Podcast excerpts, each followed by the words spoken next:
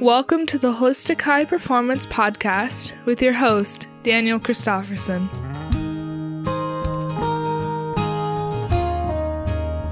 So, I want to welcome onto my show Whitney Rowe. Uh, thank you so much for being here with us, Whitney. I'm so happy to be here. Yeah. So, you are a Canadian track athlete aiming for the Olympics this year. So, tell me a little bit about kind of how you got started in track and what that was like for you. So my journey was a little different, um, I guess, from the average, I guess, track athlete's journey in the sense that I didn't start track young. Um, I was actually a dancer, so I was in dance for anything from tap to acrobatics to ballet to anything stage musical theater everything um, so i did that actually until i was 18 and then at about 16 15 16 i started to realize that if I wanted to go to college and I wanted to go to college in the US, keep in mind I was living in Canada at the time, mm-hmm. I wasn't going to get a scholarship for dance. So track was kind of, I was just naturally fast.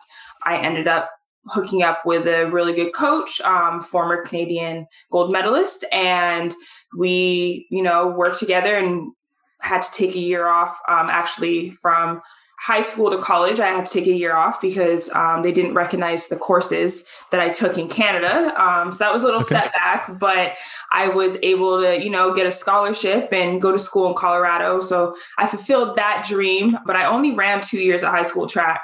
And then when I went to college, that's where it kind of, you know, started to take off and I started finding the love for it. And I did four years in Division two in college and out of college, once again, just networking with people, um, I ended up in Seattle and I met a coach there and I trained, and that's where I kind of started like my post collegiate professional career was in Seattle. And that's where I, we met.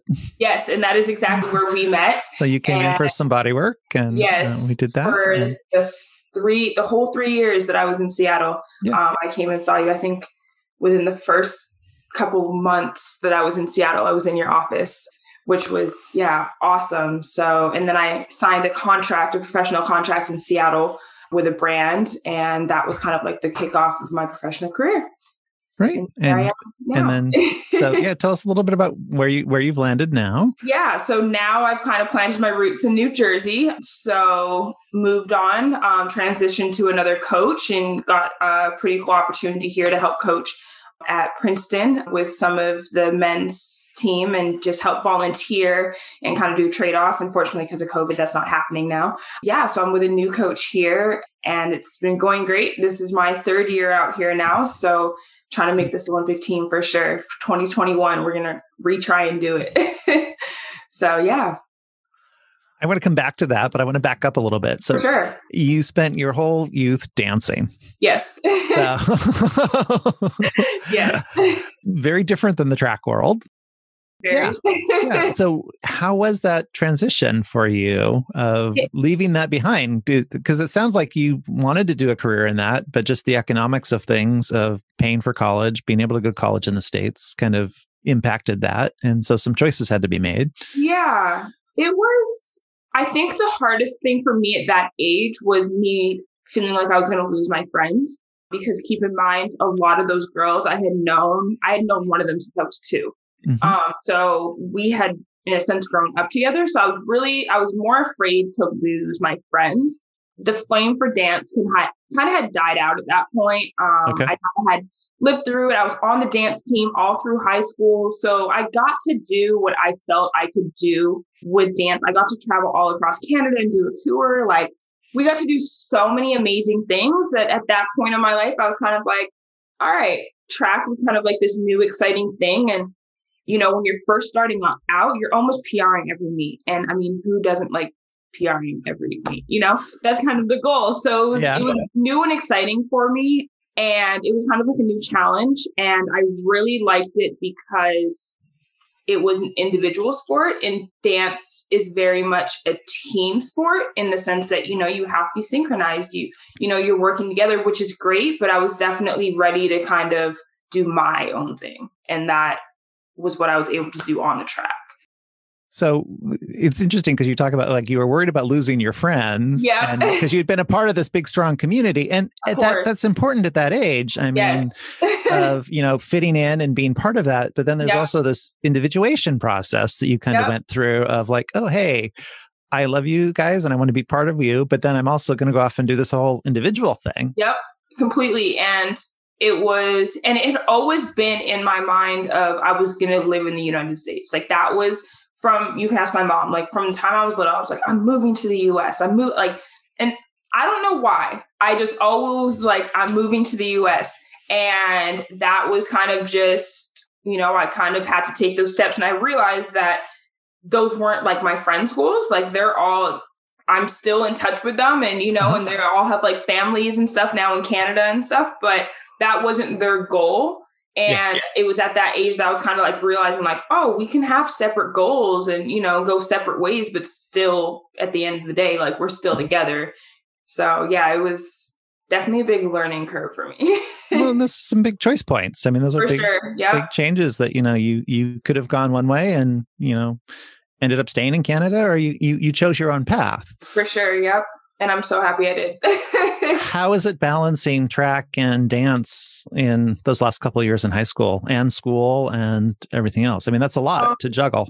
Oh, for sure. I had to definitely, I took a full step back from dance. So I was dancing like about five times a week. So it kind of, I flip flopped. So I went from dancing full time to training full time. And I was only dancing and going into the studio like once a week at most, I think twice and my dance instructors they knew that i was you know pursuing you know a different dream at that time. And they knew that i really wanted to graduate from the company.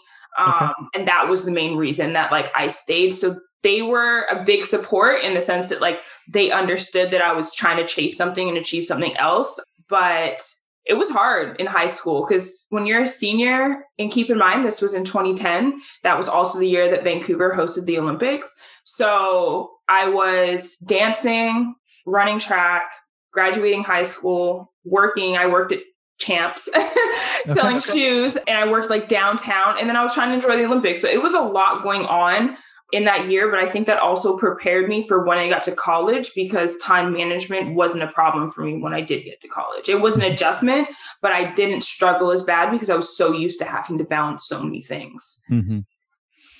So, yeah, tell us about your college career. So, you said you took a year off between high school and college? Yeah. So, it wasn't my choice. Um, I didn't take the right math classes. Um, okay the NCAA only recognized that I took math in the ninth grade. I took math all the way until my 12th grade, um, mm-hmm. but they didn't recognize the course. So I had to actually go back to high school and upgrade those courses, which only made me eligible to go Division two, which I mean, blessing in disguise, it worked out. I got a scholarship to go run in Colorado um, at Colorado Mesa University. And the program was like definitely in the early years when I had gotten there. Um, but it was awesome. I excelled there. I learned a lot about myself. My coach was amazing. And my highest placing that I got was at third. So I was third in the nation in the 200 meter indoor my senior year, which was just amazing to cap my season off like that.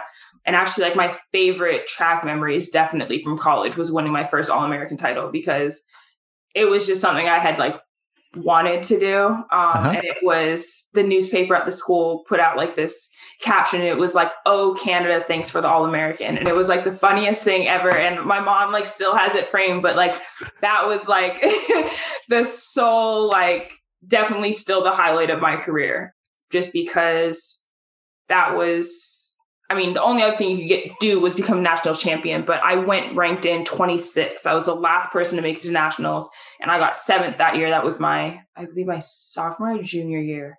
It was awesome, but yeah, college was fun. college was really fun. and now you majored in psychology yep, with an emphasis in sports psychology then or um, did that come no, later? so originally i was um, majoring in psychology with emphasis in counseling psychology but i couldn't do the internship in the required hours because of track because you have to do your internship in the spring and that is also track's track biggest season. Season um and so track season's all year long so pretty much pretty much yeah. You got you train all fall you've got indoor season yep and, and then that goes right into the outdoor and then you're in then you're exactly. competing and I couldn't and I couldn't commit to it and I didn't want to commit to something and then not graduate with the right credits and blah blah blah. So I dropped the emphasis and I just I got my degree in psychology. But while I was in college, we took a sports psychology class, and um, my professor, Dr. Jones, was actually a sports psychologist. So I was seeing him doing, you know, like learning things and sitting in on some of his sessions with some of the teams and stuff. And that's when I was like, oh yeah, this is what I have to do. Like I just I I fell in love with it. So yeah, that's definitely something that I want to pursue after I'm done track. So how did that psychology aspect impact you as an athlete? I've definitely become more patient with myself. Um, I'm very hard on myself, but I've definitely taken a step back and like understood like the psychological aspect of it. Like being hard on myself and like calling myself names and stuff like that, that's not going to push myself to get better. Um, positive reinforcement mm-hmm. is a lot more rewarding. And just learning how to respond to things and learning how to respond to myself better, learning how to respond to different situations because anything and everything can change, hence 2020. And just learning a more positive mindset for sure. And that's, and it's definitely, I've grown with it too. It wasn't just like, right away as the years have gone and I've learned more about myself. It's definitely helped me learn more about myself at the same time. Yeah.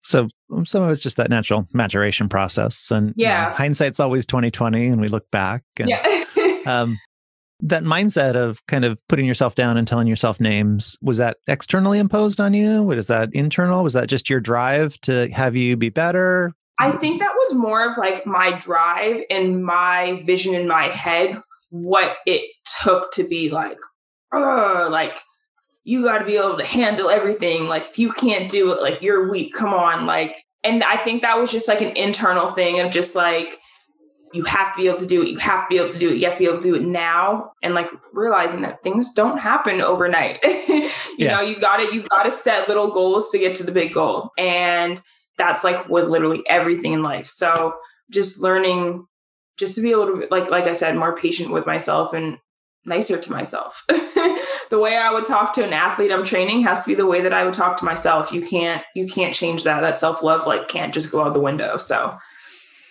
college, you kind of got a taste of what it was like to be on the podium. Uh, yeah. you, you used track as a way to get you to the States and do that. And then, kind of, what happened after college? I mean, did you intend to have a pro career in track? Was that uh, just so the year? So I graduated college in 2015. 2016 was the year of the Olympics. So I definitely was like, I'm running another year. And I didn't really know kind of where it was going to take me. I was kind of like, you know, let's, you know, see what happens. So you were hoping to qualify for the 2016 Olympics? For sure. Yeah. Okay. So that was definitely the goal. Um, so I moved to Seattle. I actually became a US citizen in 2016 as well. Um, so I was able to like legally live there um, because my visa from school was, you know, about to expire um, as soon as I graduated. So yeah, I, you know, trained in Seattle. I had a really successful year.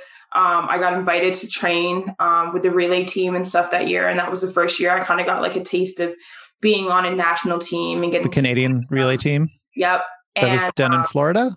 Yeah, so we did um, quite a few training camps. We did uh, Florida, Baton Rouge, and where else? Or maybe those were just the two we did that year. I didn't make the team, unfortunately, that year, but I got fifth in the 200. So I am coming for my redemption next year. Um, to make that top three and to get that qualifying time for sure. But yeah, so when I moved to Seattle, Seattle was awesome. Um, Seattle was like definitely like learning and it was a big adjustment because in college everything's done for you. The workouts are you know done. You know where the training room is. You know where to get treatment. You know what to do. People kind of just tell you what to do. Um so first year out it was kind of like you know, finding the resources, getting a job, figuring out like how to pay for things and the financial hit of being like adulting. yeah, adulting and like trying to chase your dreams. And, you know, I say it's like a professional career, but at the you know same time, I wasn't making any money from it, income. So it was an um, expense for you. Yeah, it was. You were very, professionally paying for it. Yeah, it was a very very expensive expense, um, and still is to this day. But sometimes, you know, I just think of it more as an investment. Like it's mm-hmm. track is taking me so many different places. It's paid for my education that it's it's an investment into myself. So as much as it sucks. I work full time still to this day, serving and bartending, but you know, it's going to pay off. I know it is going to pay off and I know it'll pay off. And that's why I keep doing it. But I think that's just kind of like with anything in life, you, you want something, you have to work for it. So it's not gonna how does working full time, you know, that financial stress of because it, it is a big commitment. You're paying for your coaching, you're paying for, you know, time in the gym, you're paying for body work and all the stuff you have to do to maintain yourselves, your vitamins, all of those different aspects. How does that impact your training? Definitely it's hard because I have to work to pay for my training, but at the same time, work hinders my training because I'm on my feet all day. So, like, I'll average, you know, 16,000 steps on like a slow day at work. And that's after coming from a full workout. So, in the sense, I have to get more body work because mm-hmm. I'm on my feet more. But more body work requires more money, which requires me to work more. So it's just, it's a forever cycle. Hamster um, wheel you know, and I've invested a lot on getting like my own stuff. So I've gotten, you know, the uh, balloon compression air relax boots, Normatec, whatever you want to yep. call them. I, you know, I got those. Um, learning different ways to like roll myself out. Got a hypervolt, Epsom salt baths, roller. Like I've just really tried on like investing in something I can do at home, um, and like eating right and staying hydrated, stuff like that. Taking my supplements all that stuff just to make sure that like I'm doing everything possible, you know, because at the same time, if, you know, if I'm out here for track, I can't let work completely hinder track because then what was the point of me being out here? But yeah. Like what do you notice with all the self care? I mean, it takes discipline. It takes something that you have to do on a regular basis. Yeah. Have there been times when you've not done it? And have you noticed a difference? 100%. Yeah. When I stop, my, I I feel it almost instantly. I'm I'm not old, but I'm old in the sport or older in the sport. So my body just doesn't respond as well. It doesn't recover as well.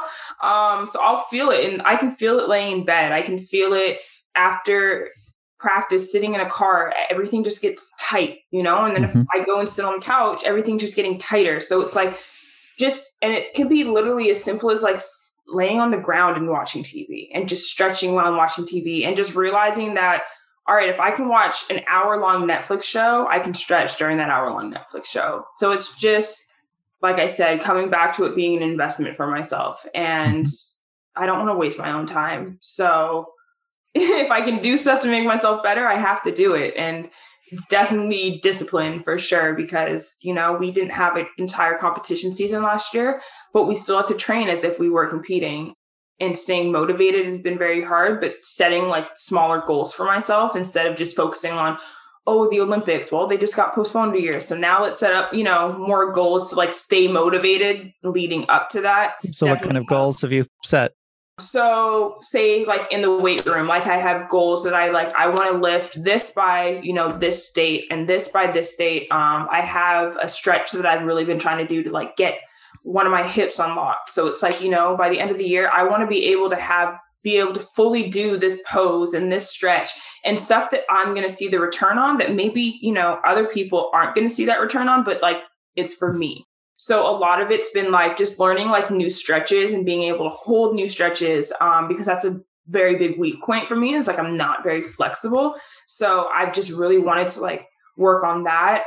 My water intake, for instance, like I was like, all right, this week, like I need to drink this many water bottles. And if I do, I'm buying myself a new water bottle. And then I bought myself a new water bottle. So I was motivated to use that water bottle. So just like little things that I know that get me excited and, you know, maybe cheesy to other people, but motivate myself have been like a really big motivator for me. And that's like mm-hmm. what's been keeping me going. So yeah. do you ever let yourself just break down and kind of? Oh, of course. Yeah.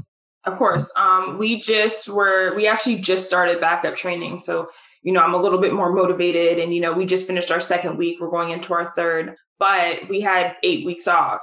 I did not touch a track for eight weeks. I did not look at a track. I tried to avoid all conversation about track. I did start lifting because, you know, I had to still, you know, do something physical. Um, yeah.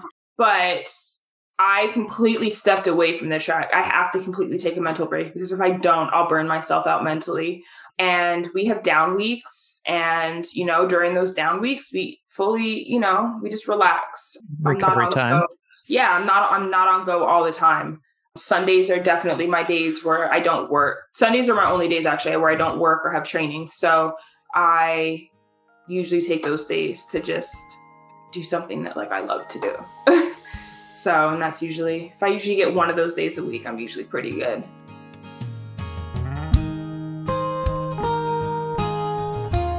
You can find out more about the Holistic High Performance and sign up for our monthly newsletter at holistichighperformance.com. That's holistichighperformance.com.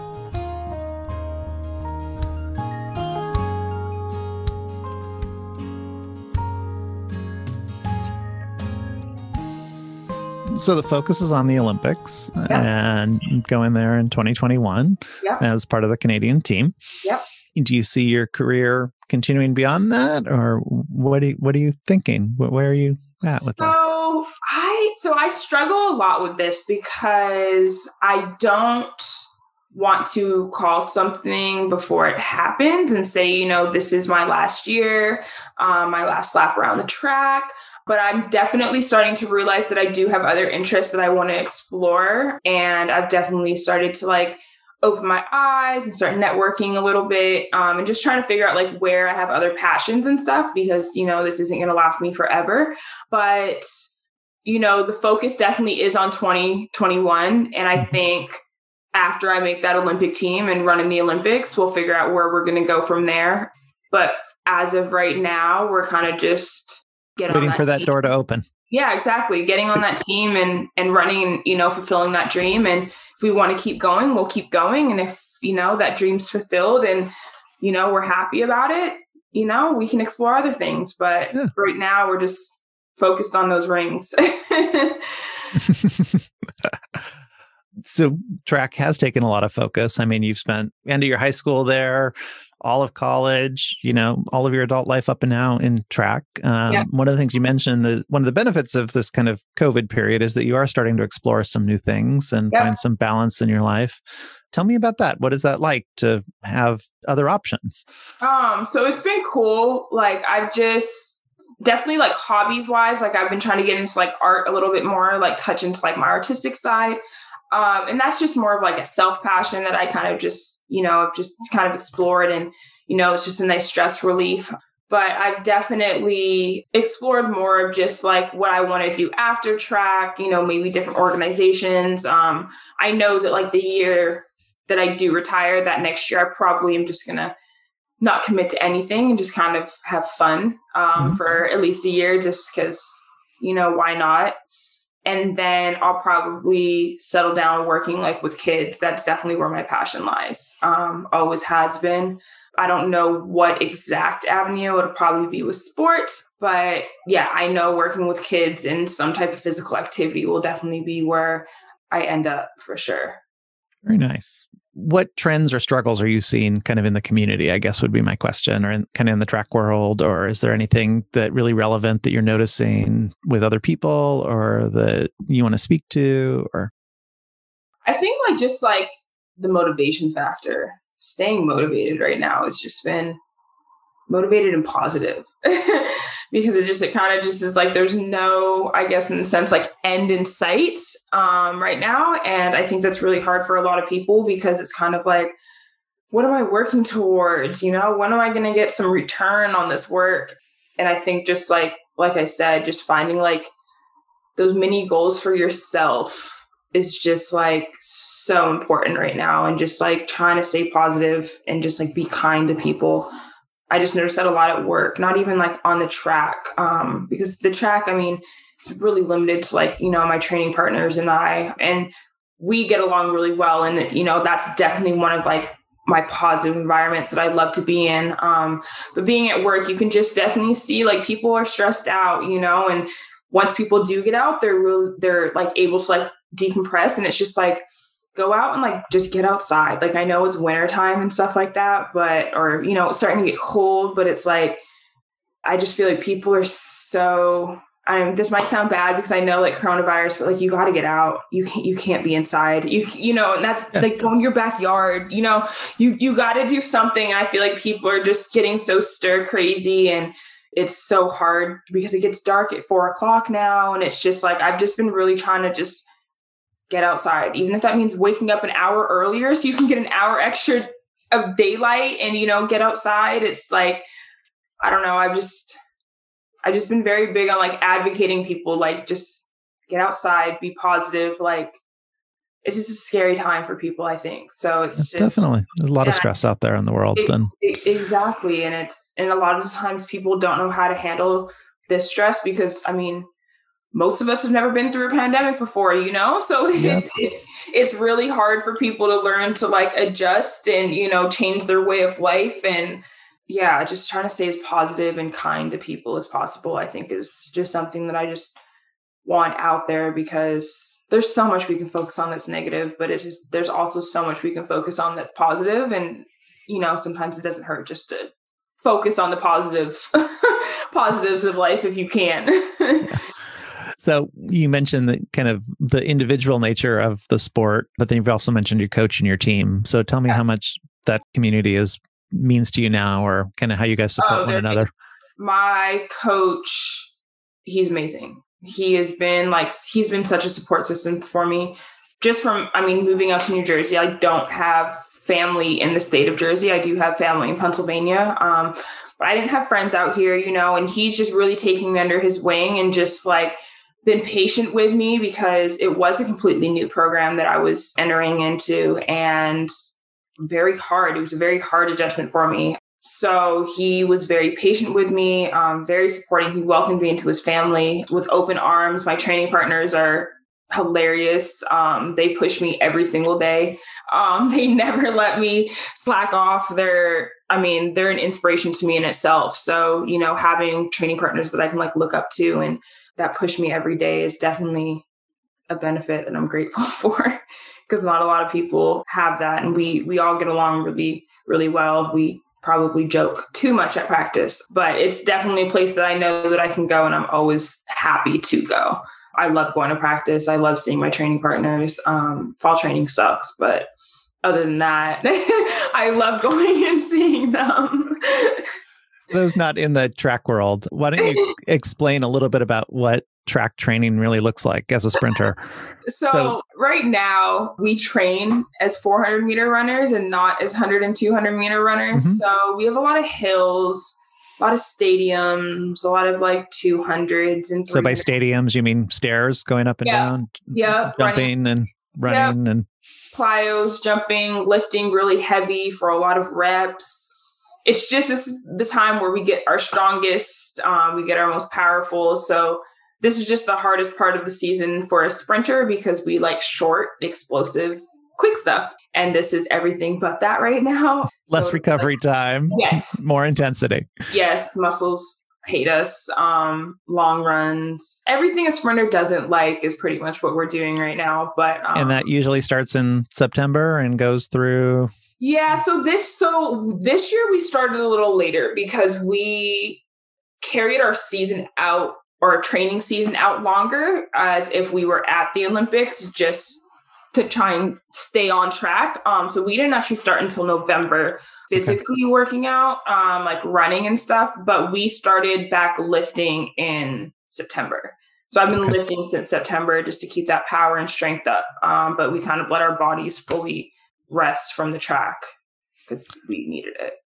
And then that'll go into more of a technical kind of aspect of training. Yeah. You? So once, yeah. So once we kind of get through like this base season, we'll probably go to like speed endurance and then we'll go back down to speed and just focus like strictly on speed come like the outdoor season and heading into trials and stuff like that. If we hopefully, fingers crossed, have a season. Um, yeah, so that'll kind of like be the focus for sure. But right now, it's just on getting as fit and strong and powerful as we can. Great. I think that's pretty good. How Yay. are you feeling? Anything I else? You, great. Anything else you want to chat about? Anything? Else? Um. Ooh, actually, a piece that I would think would play really well to add in, maybe just about um, just about like the staying positive and stuff is mm-hmm. is like investing yourself in the sense of getting body work getting massage because I understand, yes, there is COVID and stuff right now, but those businesses are also probably the cleanest places right now because they care so much about their clients and their well being. And I think investing into getting any type of body work done, even if it's like once a month, just pamper yourself because your body is your vessel. and if you don't take care of it, it's going to shut down eventually. And even though like you can be as positive as you want up here, your body your also, head? yes. Oh yeah, sorry. Podcast. I was grabbing my hair and shaking my head.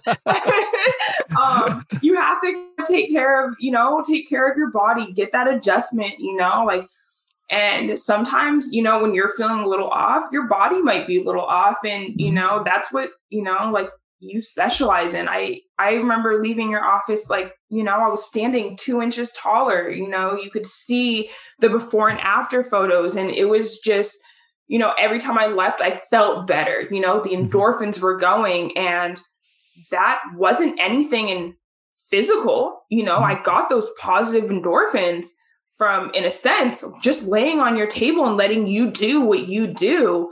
And you've studied years of it and you know how to, you know, reset the body. And I think that's just so important for people to invest in themselves because, I mean, you get an oil change on your car every 3,000 miles.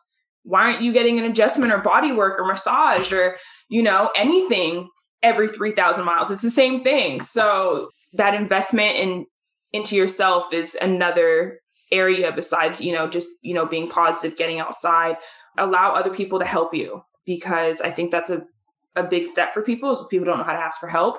And you struggled with that one a little bit if i oh, recall. oh, yeah i always do you know and you know and because that to me I, I always felt like oh if you know you ask for help it's a sign of weakness no that's a sign of strength because you're able to realize that all right, you know, this may be a weakness that I need help in, and I'm going to ask for help from somebody who, you know, that may be a strength from them. And that just comes with building your team, and that's just going to build you up and having more of a support system. So definitely, yeah, so, what does your support team look like now? Um, I know you mentioned that you've invested in a lot of equipment to yes. help yourself out personally, just so you know you make those one-time investments and then you get you know return and rewards there. But what does the rest of your support team look like? So, my coach and my training partners are a very big part of my support team. I rely on them a lot because I'm with them a lot. So, I definitely try and keep like-minded people around me because I think that's a big way of staying motivated and staying sticking to your goals is when other people are also working towards those goals. I have a chiropractor, I have a massage, we have sports psych, we have our assistant. We have quite a few like assistant coaches, but we have um, different assistant coaches from like different sports as well. So they can mm-hmm. kind of bring in their expertise. And then my family and friends are a big support system as well. And, you know, your support system doesn't have to be 20 million people. Your support system could literally be two people or it could be one mm-hmm. person, but just making sure you have that right support system there is is huge. So I would probably say my support system, that like my inner strong support system is probably, I would say about like six or seven people that I rely on pretty strongly to, you know, from day to day keep me going through the days and stuff like that. So while it's an individual sport, you, you still have a team. Yeah, no, I definitely have like that outside support because outside positive reinforcement is huge as well. You know, you want to make sure that you have that positive reinforcement behind you. So, yeah, having them there, it's been awesome. so, have you kept in contact with other athletes that you've trained with over the years? Yes, of course. Honestly, I would say almost like all of my training partners, um, besides, you know, like some college teammates and stuff. But almost everyone I've kept in contact with. That's just a part of the sport, you know, networking, getting to like meet new people. And, um, you know, I've met some of my best friends in the sport. So it's been, yeah, it's been awesome. so that dance community that you were so worried about leaving, you found a new community with definitely. And I, and I still was able to keep that community with my dance community. You know, we're not, we don't talk every day and we're not best friends, but you know, I get to see, you know, some of the kids now that I'm like getting to like watch and like grow up over social media and stuff. So it, it's really cool to definitely get to like see that and get to like witness that. So yeah. Great. Yeah. Well, I want to thank you for being on the show. It's been a really delight catching up with you and I wish you all the luck. I hope everything lines up for you to you know be able to compete next year and that the olympics are able to go forward in 2021 and that we'll get a look forward to seeing you there well, thank you so much for having me. I had an amazing time. I'm so happy we got to catch up, and you know, I'll be sure I'll be back around. And, you know, yeah. whenever I'm in Seattle, first stop is your office. well, it would be great to see you again. And it was really fun sure. just kind of touching base with you. Of so. course. Thanks so much, Dan. I appreciate it. Cool.